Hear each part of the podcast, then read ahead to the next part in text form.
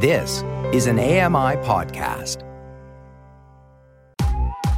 I'm Kelly McDonald. I'm Ramya Amuthan, and this is Kelly and Ramya.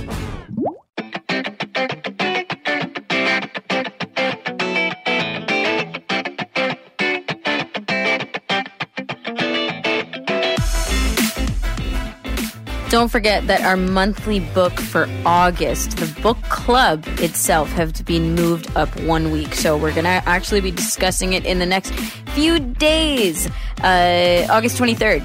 It's not the last Tuesday of the month, but it is the fourth Tuesday of the month. We're going to be chatting about The Scarlet Letter by Nathaniel Hawthorne, recommended to us by Catherine Thatcher, and that's going to be at 3.30 p.m. Eastern Time. So join us with your comments, please. You can leave that at 1 509 4545 in a voicemail that you uh, give us permission to use on air, or you can give us an email feedback at ami.ca.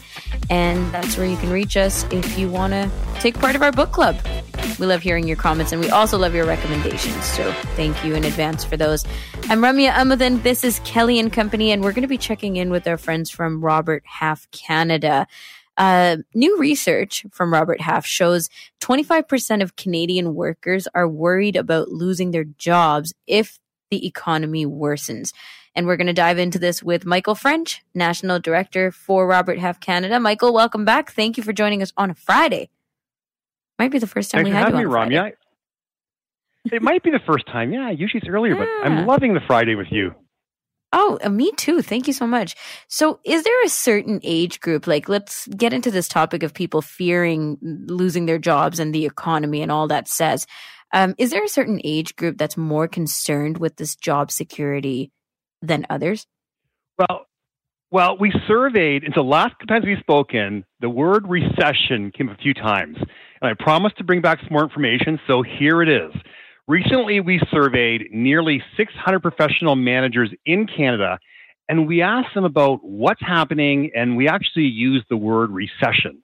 So we Mhm. came back with some information. I got to tell you, there's some interesting pieces in here, and something that I thought was really impressive. So let's talk about the people who are concerned.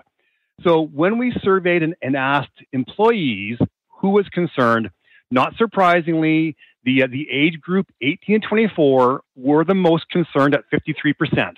Now, Okay. they probably the most recent graduates. They're now right in the workforce, and this would be their first recession they've had to navigate. Now, the second group, that's the second most concerned, is the next one up, 25 to 40. But it drops down to almost 29%. If you think think about that one, now they uh, many of that group may have been through that, that 2008 recession, so they've been through it already once, and now this could be their second one. So the biggest concern group was the 18 to 24. But Hmm. here's what's great, and and here's what I anybody who talks about recession, I always mention a couple of these stats to them. And so when we ask managers what's happening out there, 40% of them said that in the second half of the year, their company is adding net new positions. So that these are newly created positions. And half of them said, half the managers said they're still trying to fill roles that were vacated in the first half of the year.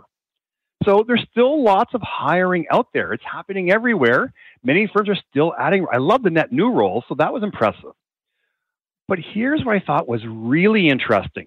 When we asked them, so if you can't find people, we talked about the demand for talent is so high, you can't find people, who are you targeting to hire? 73% said they're going to hire entry level or early career professionals. And it seems like every student I talk to says they can't find a job. So now companies are saying it's your time. We're looking for uh, new grads. We're looking for early career professionals. So the sun is now shining on all those new grads who can't find a role. The employers are looking for you. I thought that was very, very exciting. Well, it is definitely encouraging um, to know that the the group that feels the mo- most vulnerable or nervous about not being able to find a job slash losing the ones that they may have had for the uh, their a small amount of time uh, feel like they're losing it, and then vice versa. Professionals or, or managers are saying, "Hey, this is the group that we want to hire." But do we know why that is? Like, are is there reasons for managers and employers looking in that age group um, and and entry level versus people who've already been? Is it just a bigger pool of talent? Well, so it's a bigger pool of talent, but we've seen a couple things over the, the COVID years here. We saw many people mm-hmm. that were the tail end of the boomers finally exit and retire. And then we've seen every sort of cohort move up. And that's created a big vacancy at that entry level or sort of less than four year experience. So now, as, as big cohorts have left the, the job market, we see everybody else sort of rising tide. Everyone's getting a promotion, moving up. That creates more of those uh, junior level roles, which new grads are perfect for.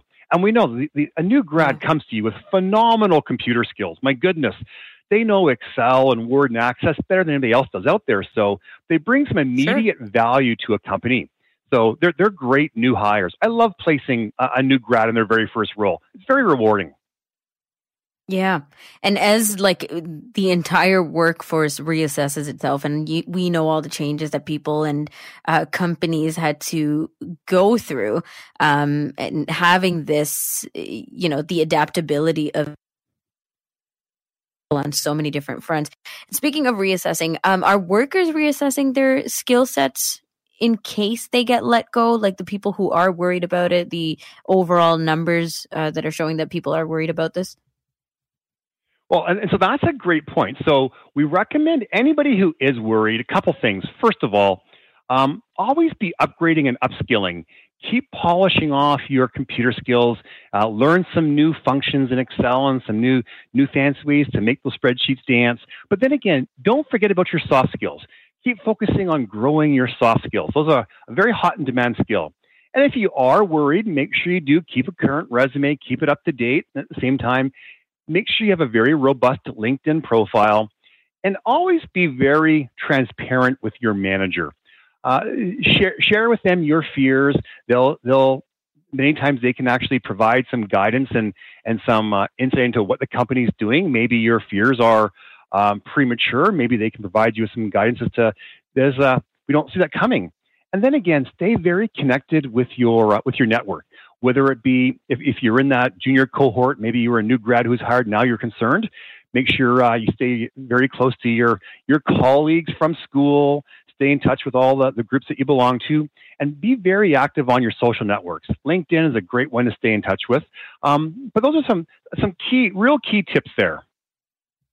I really appreciate those tips because I think that yeah we can focus on um, the the computer side of things and making sure that we keep updated as we run into programs. So not necessarily proactively, but the soft skills are very important, um, especially as we go through these transitions out of the pandemic. That's really quite interesting. Um, anything that employers are saying they're looking for particularly with these softer hard skills? Well, see what's interesting, you mentioned the soft skill part. And, it seems like in my 20 years of doing this, I always recommended people focus on the soft skills, mm-hmm. refine your soft skills, figure out how to do better presentations. So, and we know there's a couple things. Employers always hire for fit. They always want fit, and that comes down to soft skills. But then again, they're always looking for strong computer skills. Those two things, again, exactly what we tell candidates to focus on. Many things that the companies are focusing on as well. But for people who are who are working, you want to recession proof your your skills, I would tell you to get very involved in some projects. Uh, stretch yourself outside your comfort zone. If you can talk to your manager about getting on a new project, become invaluable to that company where they have to keep you around, learn some new skills, become a, uh, a person who can play in multiple positions, and you'll, uh, you'll have a job there for a very long time. Recession proof yourself. Mm, I like that phrase, recession proof yourself. And you you're talking about this already, but you know these discussions I think are very very important. We talked about the transparency with you in uh, a lot of our discussions of late. You know, just being open uh, with your employers to your employees, employees to your employers about uh, how you're feeling, what you need, what that flexibility needs to look like for you, and maybe that includes, you know, I want to make sure that I can stay here. I want to be sure that I'm offering um, my skills to you in a you know timeless manner. Uh, is there anything else you want to say about those productive conversations with your managers? One of the uh, one of the keys to success, whether you're worried about recession or anything anything the downturn, is having really good in-depth conversations with your managers. Transparency is the number one. talk about where your career is going, talk about what you could be doing better to grow your career, and talk about sort of what's next steps. What else do you have to achieve or accomplish for you to achieve your next level for whether it be promotion or project or, or right. level? So be very transparent with your manager, and managers have the bravery to share with your with your people exactly what they need to do. And where there is sometimes some unknown, don't be afraid to share that as well. You know what? Uh, we've been saying for for a long time. We're in very very new times here, and not everyone has mm-hmm. every answer clear. So if there is some uncertainty, make sure you share that as well. But then focus on the on the positives. You know what? Hard workers have no problem finding a job. Top talent, yeah. hard work, lots of jobs out there. Absolutely, and so much adaptability as well.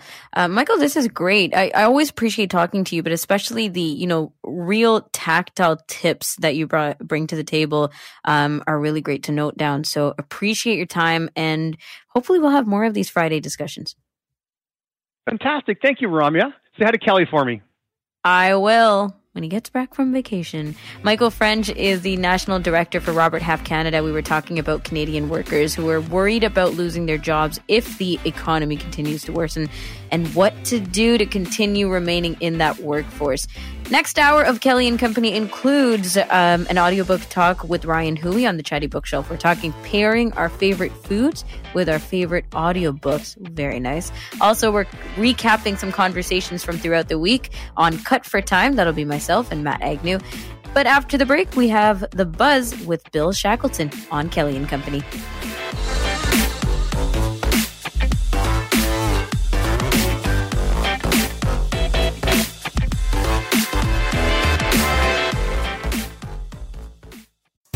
Hi, I'm Ramya Amuthan. Join me weekly for AMI Audiobook Review, the podcast that explores new titles, introduces us to famous narrators, and updates what's hot at the Center for Equitable Library Access. Download episodes of AMI Audiobook Review from your favorite podcast provider.